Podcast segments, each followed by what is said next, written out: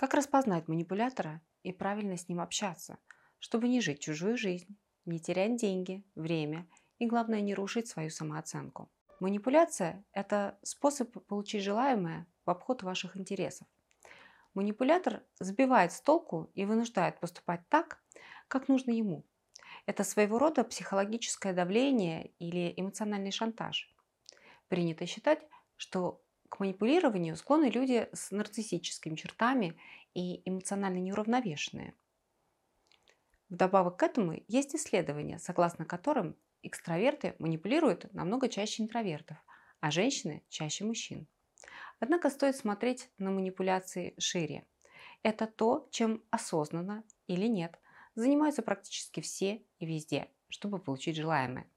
То есть это попытка намеренно управлять чужим поведением. Там, где не срабатывают приказы, просьбы, логические доводы и принцип вин-вин, мы воздействуем на эмоции, чаще всего теми способами, которые привыкли наблюдать в своей семье. Трехлетний ребенок, который катается в слезах по полу в магазине, требуя дорогую игрушку, пытается управлять поведением родителя. Родитель, одевая капризного малыша на улицу, рассказывает сказку, чтобы отвлечь и тоже намеренно моделирует его поведение. В корпорациях тимбилдинг и командные игры лучше срабатывают для сплоченности команды и повышения ее показателей, чем материальное стимулирование или прямой приказ работать более эффективно. Манипуляции далеко не всегда являются признаком психопатии или абсолютным злом. Однако, когда в попытках получить желаемое вашими интересами явно или скрыто пренебрегают, стоит изучить, как это происходит и каким образом можно дать отпор. По сути, перед вами всего две задачи. Во-первых, распознать манипуляцию. Во-вторых, вовремя сказать «нет». Манипуляция всегда происходит через воздействие на эмоции. Есть несколько типов манипуляции. Проще всего распознать манипуляцию прямую угрозу. Она основана на страхе. Вам могут угрожать расправой.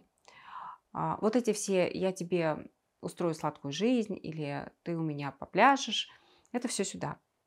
Также манипуляторы играют на страхе потери уважения, репутации, а, угрожают каким-то публичным раскрытием личной информации, позором, компрометацией. Еще вас могут пугать потери каких-то благ.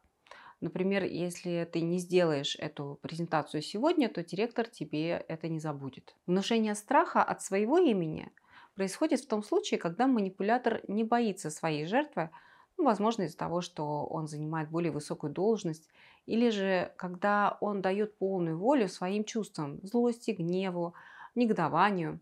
Другой частый способ манипуляции основан на использовании добрых человеческих чувств, таких как жалость, сочувствие, сострадание, потребность проявлять заботу о ближнем. Манипулятор, разыгрывая из себя жертву, прикидывается бедненьким несчастненьким, которому непременно требуется помощь. Он рассказывает всевозможные истории о том, как ему плохо, и что ему необходимо что-то сделать, а он сам не в состоянии, или ему что-то очень нужно, а он никак не может себе этого позволить.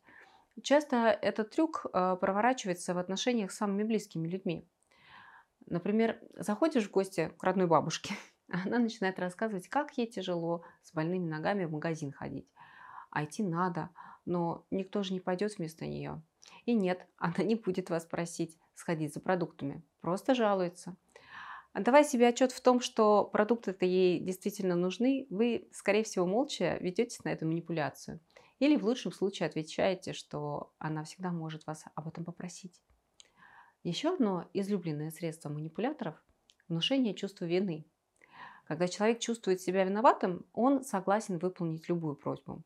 Поэтому манипуляторы идут на разные ухищрения, чтобы заставить человека согласиться.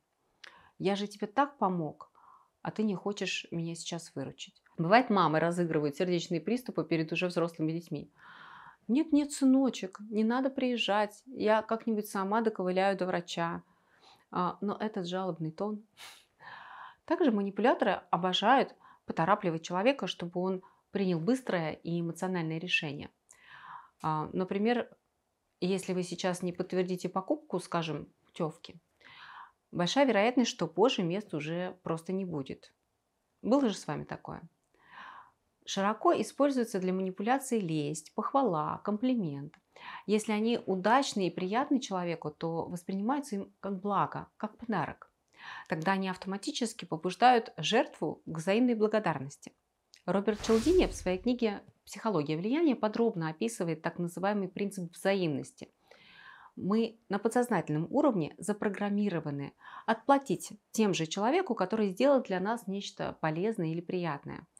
Так на работе вас могут похвалить, а потом завалить работой, рассказывая, что только вы с ней справитесь, как лучший сотрудник. Этот же принцип работает э, в манипуляции, замаскированной под заботу. После того, как о вас позаботились, вы, как порядочный человек, должны что-то хорошее сделать в ответ.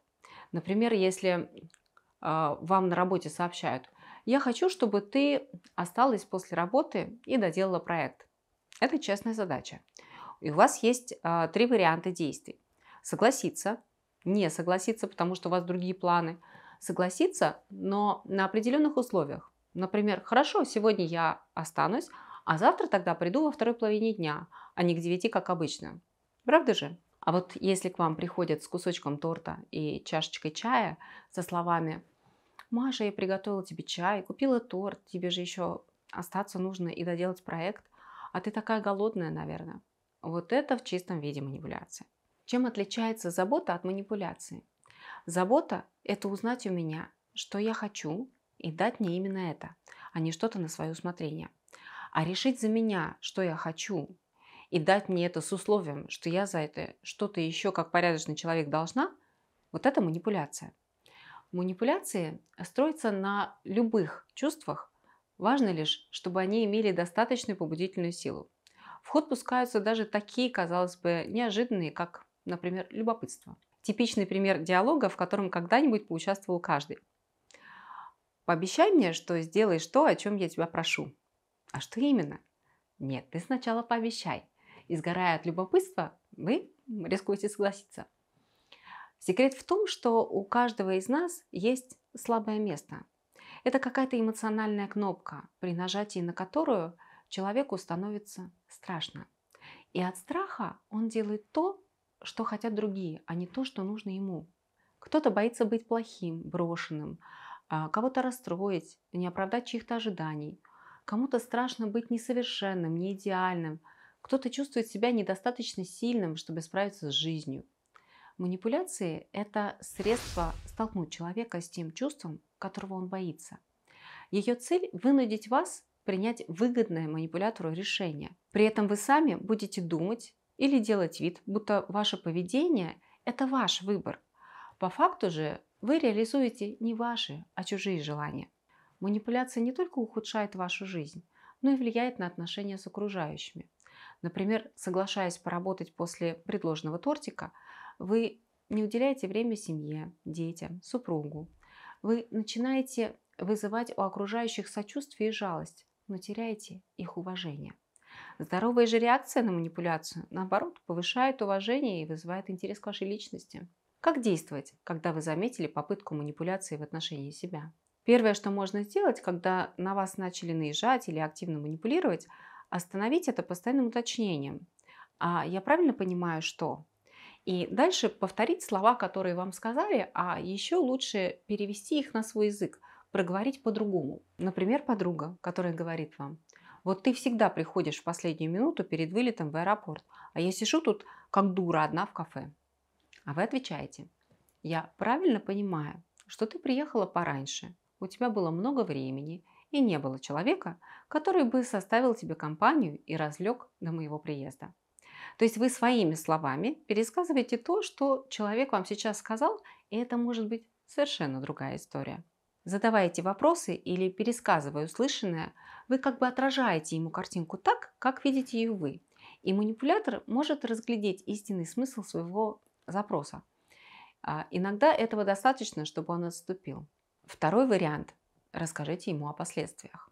Часто манипулятор, как ребенок, чего-то очень хочет и пытается добиться этого, воздействуя на вас разными способами, но до конца не осознает последствий своего поведения и желания. Если вы сумеете спрогнозировать и показать, во что оно ему выльется, это может охладить пыл манипулятора, поставит его в тупик и заставит изменить отношение к вам на уважительное. Вариант третий. Возьмите паузу. Помните излюбленный прием манипулятора? Добиваться от вас немедленного ответа или действия. В ситуации нехватки времени ему легче управлять вами и достигать своих целей.